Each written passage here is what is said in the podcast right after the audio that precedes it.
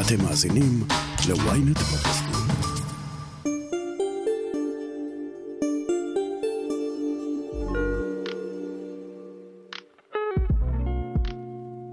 ב-27 בפברואר 2020 התגלה בישראל חולה הקורונה הראשון.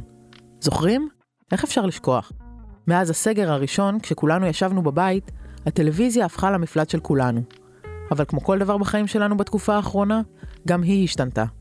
במלאת שנתיים לפרוץ המגפה, יצאתי למסע בעקבות העולם מחדש, זה שעם הקורונה. והיום הפרק השני, מה קורה מאחורי המסך? אני מעיין רודה, וזאת הכותרת.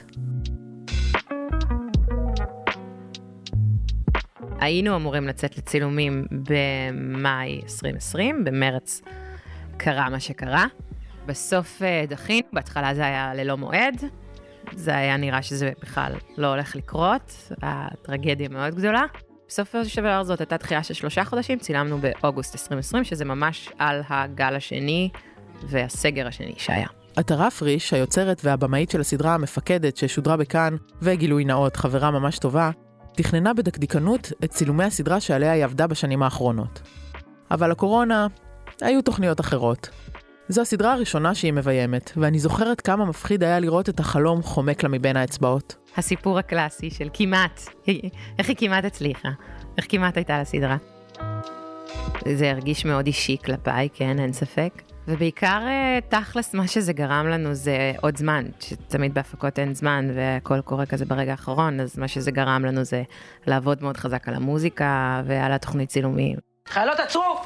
עצרו. למי אתן שייכות? אלייך. ובאמת, חמישה חודשים אחרי מועד הצילומים המתוכנן, ההפקה יצאה לדרך. קודם כל עם תחושה שכל רגע הכל יכול לקרוס. זה לא, כל יום שאנחנו עוברים זה נס. איך יכול להיות שאף אחד לא נדבק והכניס את כולם לבידוד? צילמנו בתקופה של 11,000 נדבקים ביום, זה היה אז, היום זה נשמע מצחיק, כן? אבל אז זה היה הכי הרבה שהיה. וכל יום זה היה באמת אה, פלא מחדש. פגשתי הרבה אנשים במהלך העבודה על פרקי המגזין האלה. הם סיפרו לי שהחיים שלהם השתנו בעקבות הקורונה, הם חשבו על רעיונות יצירתיים, השתמשו בהפסקה שהחיים הפילו עליהם כדי לצאת חזקים יותר. ואני, אני ישבתי על הספה וצפיתי בסדרות. המון, המון סדרות. הנחמה היחידה שלי היא שאני יודעת שגם אתם. בין הפרקים אני עוצרת לחשוב, מה קרה לאנשים שהיו צריכים לתחזק את ההתמכרות שלנו לאסקפיזם? תראי, זה שכולנו רואים הרבה יותר טלוויזיה, זה ברור. אני חושבת שזה קודם כל, עוד לפני התוכן הטלוויזיוני, זה מתבטא בתעשייה עצמה. זאת אומרת, רוב התעשייה הטלוויזיונית הרי מונחית כסף, מדובר בניסיון של, ה, אה, של הרשתות לחסוך כסף, ומשם הכל מתחיל. הקורונה בעצם העלתה את המחיר של ההפקות בסביבות ה-20-30 אחוז. זאת סמדר שילוני, מבקרת הטלוויזיה של ynet. היא מסבירה שיש כאן עניין של כסף, אבל לא רק. הקורונה שינתה את הדרך שבה אנחנו צופים בסדרות, וגם את הדרך בה עושים אותן. אני לא זוכרת בדיוק באיזה סדרה זאת, אבל למשל, אחת הדמויות הייתה צריכה לירוק, אז העדיפו ליצור uh, גרפיקה ממוחשבת של יריקה, מאשר לעשות את היריקה עצמה, עם כל מה שכרוך בזה מבחינת חשיפה לחיידקים. עוד דבר שקורה זה הרבה פחות סצנות אינטימיות, רואים את זה רוחבי, גם ברמה של אופרת סבון וגם בדרמות יותר רציניות. אם שתי דמויות יצטרכו לעשות, אה, לקיים איזשהו מגע אינטימי, או אפילו אם זה נשיקה או סתם התקרבות, יעדיפו לוותר על סצנות כאלה, וככה אנחנו מקבלים טלוויזיה אולי באיזשהו מקום הרבה יותר מנוכרת,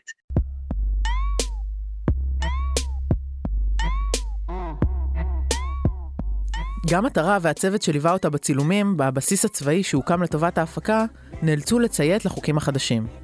קדימה, את, תחזרי אחריי. לקבלת הסמלת, הכוח ימתח להקשב, 2-3, הקשב. לקבלת המפקדת, הכוח... הסמלת. לקבלת הסמלת, הכוח ימתח להקשב, 1, 2, 3. מה זה, שלושה גמדים?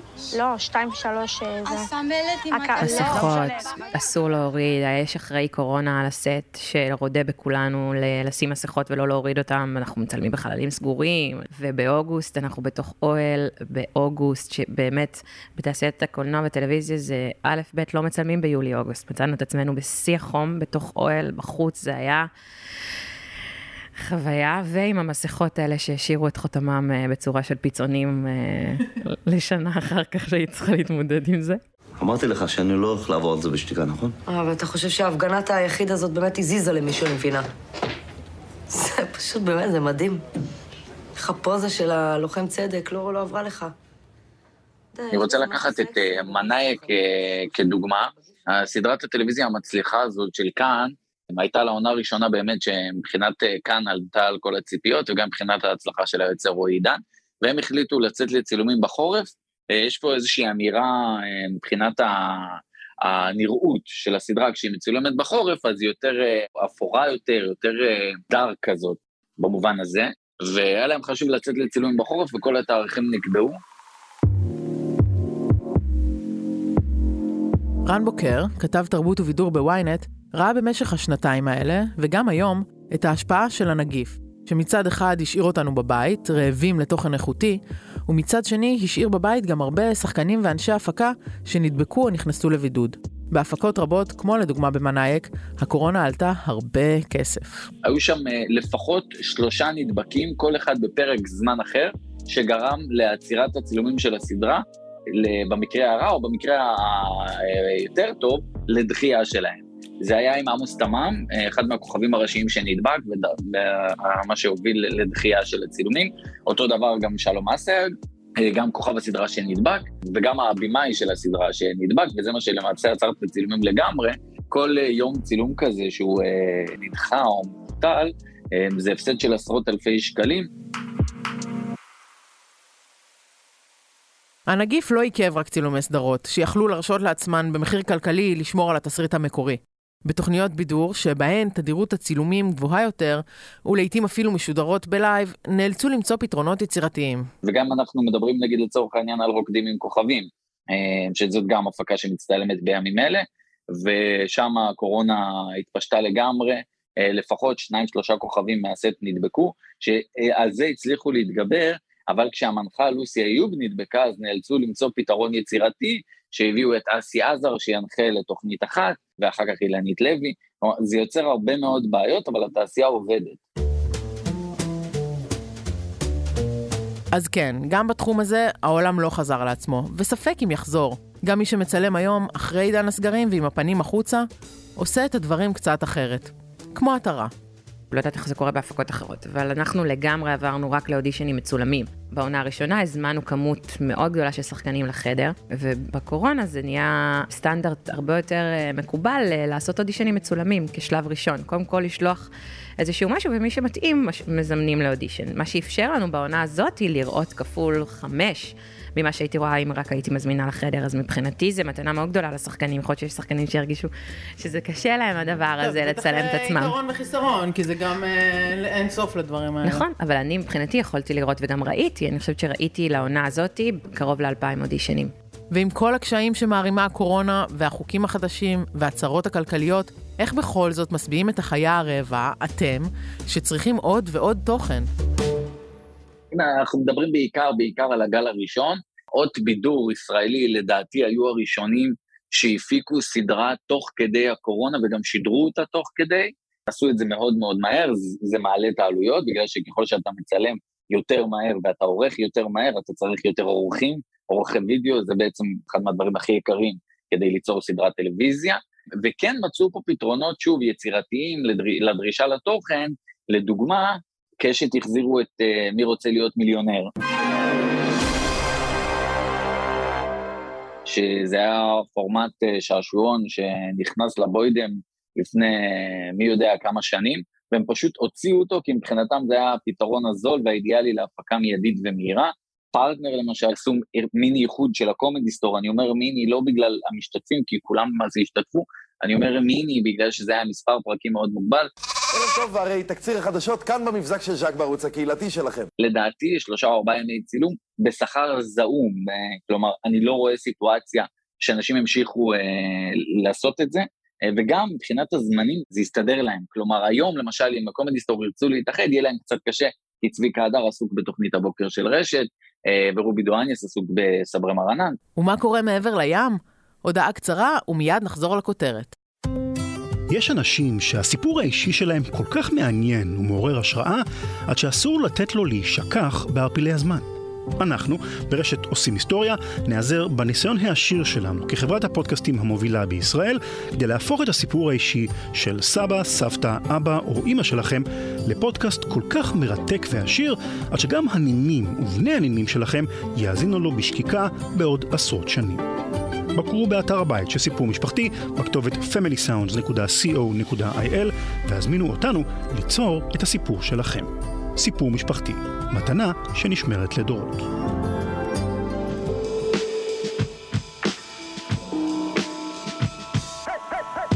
במרץ 2020 רחובות העולם התרוקנו וספות רבות התמלאו, מה שהוביל לשינויים בהרגלי הצפייה, במיוחד בשוק האמריקאי רווי הסטרימינג. גם אנחנו רואים יותר כניסה של תכנים זרים, למשל לארצות הברית, כי אם נוצרים פחות תכנים במקור, אז יש יותר פתיחות במקביל לסטרימינג, לקבל יותר סדרות מאירופה, כמו לופן למשל, שהפכה ללהיט, למרות שהיא בכלל דוברת צרפתית.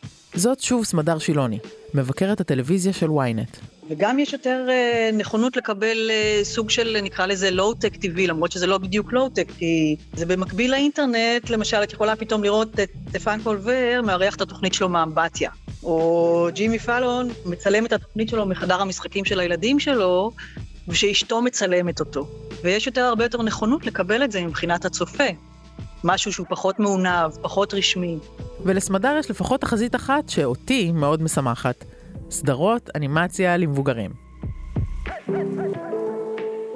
נכון, אולי זה לוקח קצת זמן להכין אותם, אבל תחשבי על זה, לא צריך שחקנים, לא צריך בדיקות, לא צריך סטים, לא צריך את כל הבירוקרטיה הזאת שכרוכה בזה.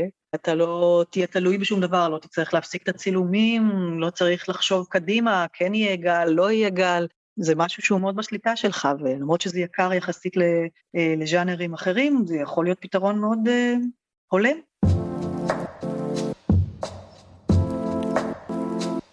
מדורת השבט כבתה. כמעט אף אחד כבר לא מחכה לפריים טיים כדי לראות פרק חדש, אבל גם לא כדי לצפות באירוע הכי נוצץ בהוליווד. כשסטרימינג ו binge הפכו להיות המילים היחידות שאנחנו מכירים בהקשר הטלוויזיוני, יש גם מי שמפסיד מזה. מי שחטף את זה הכי חזק זה האירועים הטלוויזיוניים, מה שנקרא, החיים. אלה שהם מערבים גם קהל, כמו אירועי ספורט, ובעיקר האירועים של החלוקת פרסים, כמו האוסקר בטח, אני לא מדברת כי כל הבתי קולנוע נסגרו, אבל uh, הגרמי, האמי, כל הדברים האלה שהיו מעורבים בשטיח אדום, באיזה נוכחות של סלבס ביחד במקום אחד עם קהל, הם פשוט, קרה להם מה שקרה קצת להרגלי צפייה. כמות הצופים שלהם ירדה ביותר מ-50 אחוז לפעמים.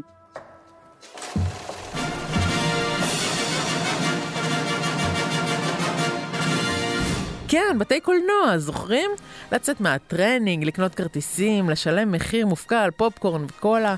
היה כזה פעם. אמיר בוגן, כתב הקולנוע של ynet, בטוח זוכר. אנחנו רואים בעיקר בשנים האחרונות בהוליווד ובקולנוע האמריקאי, הרבה פחות אנשים הולכים לקולנוע, אה, פחות הכנסות מהקופות. וזה תהליך שאנחנו כולנו מכירים אותו, כי אנחנו כן רואים נטפליקס, uh, ובקרוב אנחנו נראה גם uh, את HBO ואת דיסני uh, פלוס בארץ, במקום מה שקרה לעשות, להיות פעילים ולצאת מהבית. בינינו, מתי בפעם האחרונה ראיתם סרט מההתחלה עד הסוף בלי להציץ בטלפון? זה לא תהליך חדש. מכירות הכרטיסים הלכו וירדו בשנים האחרונות, ושירותי הסטרימינג עלו בהתאם. לא הפסקנו לראות סרטים, פשוט עברנו לראות אותם בבית. חברות ההפקה והאולפנים קיוו שהם יצליחו למנוע את הקניבליזם הזה ולשמור על בתי הקולנוע רווחיים, אבל אז העולם נעצר. והיום, כשסרטים עולים על המסך הקטן כמעט במקביל לעלייה במסך הגדול, הרבה יותר קשה למצוא צופים שלא מצליחים להתאפק ולחכות. המפיצים הגדולים ניסו איכשהו למנוע את הקניבליזם הזה בעצם, לנסות לדחות קצת את אספקת החומרים לסטרימינג, אבל זה לא עבד, אנשים היו מוכנים לחכות uh, חודש אחרי שהסרט יוצא לקרנים, ופשוט לצרוך את זה במחשב שלהם. צריך לזכור גם שלפני זה הייתה להוליווד בעיה עם פיראטיות. הפיראטיות, בטח בארצות הברית, היא כמעט נעלמה, ואנשים פשוט הולכים לנטפליקס לראות את הסרטים, הולכים לדיסני פלוס לראות את הסרטים.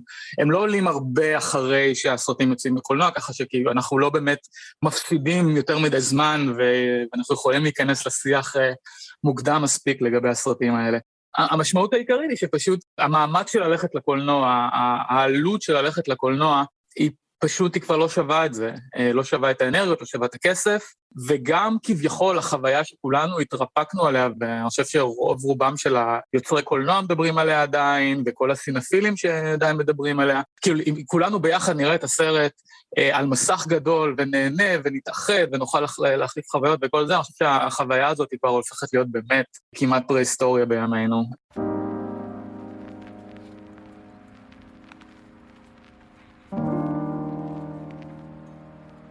וכשהדינוזאורים הגדולים של הוליווד צריכים להתרגל למציאות החדשה, מי שמשלם הם היוצרים. אם התרגלנו לראות את האולפנים משקיעים אה, עשרות ומיליוני דולרים בהפקה של סרטים כאלה, אם הם לא מקבלים את ההשקעה חזרה ממכירת כרטיסים, המשמעות היא שכנראה יוכלו להשקיע הרבה פחות כסף בסרטים כאלה. כן, עם כל המחשבה שלנו שקולנוע וטלוויזיה הן צורות אמנות נשגבות שנועדו להשפיע על הנפש, יבואו הציניקנים מהוליווד ויגידו, אנחנו כאן בשביל הכסף. אז מקצצים. בנטפליקס, שאין לה קטלוג משלה, כמו למשל לדיסני, מפיקים סרטים בינוניים במקרה הטוב, עם עלות הפקה נמוכה.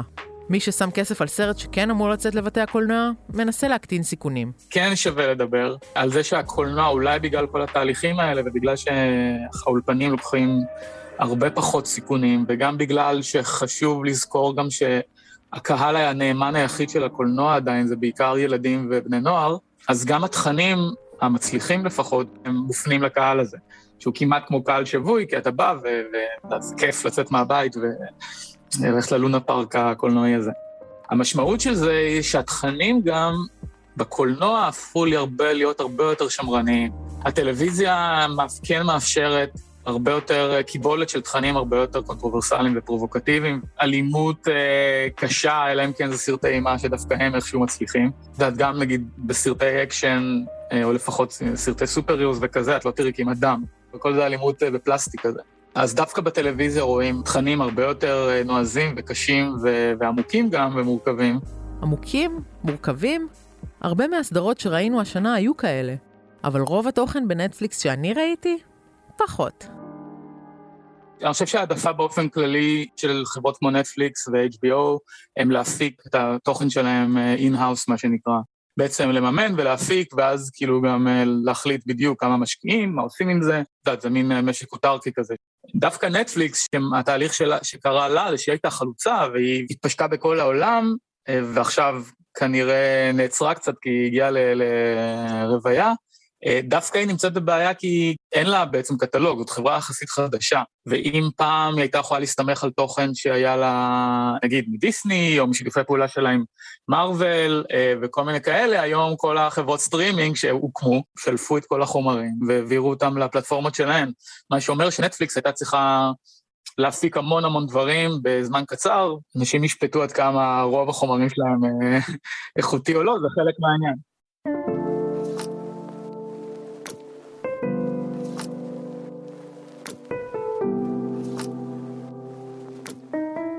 רגע, מה עם הקורונה? אותה כבר רואים על המסך? אם נשאל את סמדר, היא עוד לא מזהה גל של סדרות במסכה. מאוד מסקרן איך נראה אחורה את התקופה הזאת. זאת אומרת, אני מתאר לעצמי שגופים שצריכים להעלות סדרות, יש להם דילמה די רצינית. מצד אחד, הם לא רוצים ליצור תוכן שהוא מנוכר לצופה. נכון שאנחנו רואים סדרות ואנחנו ישר אומרים, זה נורא מוזר שהם לא לובשים מסכות, זה נורא מוזר שהם מתקהלים במקום אחד. זאת אומרת, תסריטאים בטח רוצים ליצור משהו שאנשים יוכלו להזדהות איתו ותהיה לו איזושהי נגיעה עכשווית, אבל נראה לי שניסיונות לשלב את הקורונה בתוך הסדרות לא עלו כל כך יפה.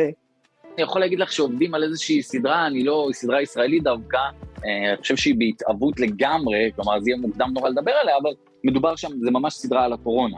אז שאלתי את מי שאמון על הסדרה, אמרתי את מי זה יעניין בעוד שנתיים, אחרי שתסיימו לכתוב, תסיימו צילומים ותסיימו עריכה, כי זה בערך הזמן שלוקח לסדרה לצאת לפועל. הוא ענה לי שעדיין עושים סדרות על אירועים היסטוריים שקרו בעבר, וזה לא מפריע לאף אחד. אז יכול להיות שהסיפור של הקורונה יישאר איתנו, אני מניח שהוא ייתן דווקא, אני אקרא לזה סיפורי משנה.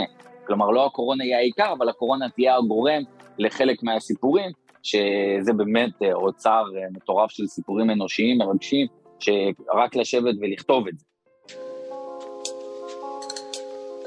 אז הייתה לנו עונת קורונה נוראית באנטומיה של גריי, וראינו אותה גם בחיים עצמם ובסופרסטור, ופשוט ככה סדרת ההמשך של סקס והעיר הגדולה הזכירו את המחלה במשפט אחד. ובאמילי בפריז, שצולמה בשיא הקורונה, כלום. בדיוק כמו שהקהל רוצה. נכון, יש לנו סדרות קשוחות כמו אופוריה ומשחקי הדיונון, אבל אנחנו בעידן של קומפורט TV, טלוויזיה מנחמת. הצורך באסקפיזם הוא זה שגורם לנו ללחוץ על כפתור הנגן בשלט, וכולנו זוכרות טוב מאוד למה צפינו בברידג'רטון. כי כשגם היוצרים עצמם צריכים להתמודד עם הנגיף בחיים שלהם, לא בטוח שהם ימהרו לכתוב על הרגעים היפים של התקופה. יש לי סיפור טוב. כן. אז בעצם אה, אני בימאית של הסדרה, זה אומר שאנחנו יוצאים לכל ימי צילום, ימי צילום זה דבר מאוד סיזיפי וארוך, בין 12 ל-16 שעות ביום.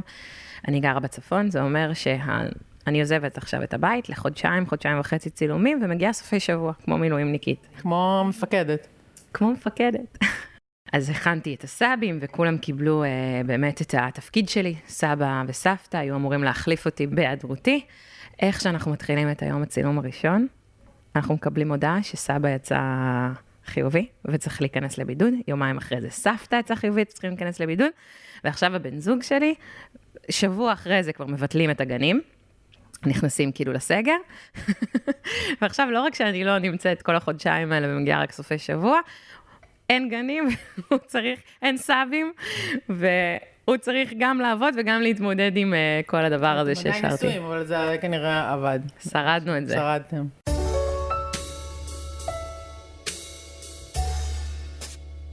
כן, גם האנשים שיוצרים בשבילנו את המעטפת המנחמת, צריכים מעטפת מנחמת משל עצמם. למזלי היה מאוד ברור למשפחה שאנחנו הולכים על זה, לא משנה מה. אין לי מושג איך הוא שרד את זה בחיי, אין לי מושג, אני מסתכלת היום אחורה, אני אומרת, איך זה קרה? איך, איך, שרד, איך, זה, איך זה קרה? לא היו גנים. כל היום ואתה עובד, לא יודעת. אין לי מושג, מעולם לא שאלתי גם, מה שהיה היה, לא דיברנו על זה יותר מעולם. ובסוף אין איזה השקה ואין הקרנה ואין אירועים כאלה שמחכים להם כל החיים. כל האירועים בוטלו, ולא הייתה פרימיירה, ולא היה מסיבת סיום צילומים, לא היה שום, אה, שום התאגדות של אנשים ביחד. זה היה בסדר דווקא. מה שיפה בסדרה שלנו זה שכמעט כל אנשי הצוות והאנשים אה, בפרונט הם, הם אנשים שעושים, חצינו את הנהר ביחד, ממש. אז לאף אחד לא היה דוגמה לאיך הדבר הזה צריך להיראות. אז כשאמרו לנו אין פרימיירה, אז אמרנו, אוקיי, מגניב שהייתה אמורה להיות. לא ידענו. אמ, אז כאילו, שום דבר לא היה מזעזע, כי הכל היה חדש.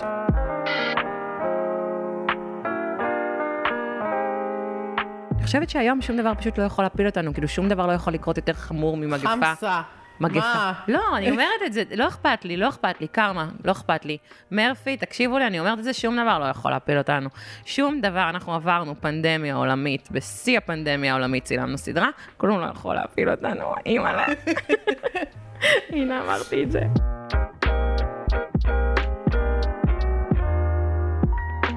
עד כאן הכותרת להפעם. בעוד שבועיים תוכלו לשמוע את הפרק השלישי בסדרת המגזין שלנו, שבודקת איך נראה העולם שנתיים אחרי החולה הראשון. אתם מוזמנים לעקוב אחרינו בוויינט או איפה שאתם שומעים את הפודקאסטים שלכם, אם זה בספוטיפיי או באפל פודקאסט, תדרגו אותנו ותאזינו לפרק הקודם על עולם הקולינריה והאוכל. בואו לדבר איתנו בקבוצת הפייסבוק החדשה שלנו, פודקאסט להמונים, או לעקוב אחריי בטוויטר. את הפרק ערכתי והפקתי יחד עם רון טוביה ושחר ברקת, על הסאונד ניסו עזרן. ביום ראשון סיון חילאי ועטילה שומפלבי יהיו כאן עם פרק נוסף. אני, מעיין רודה, חוזרת לבינג'.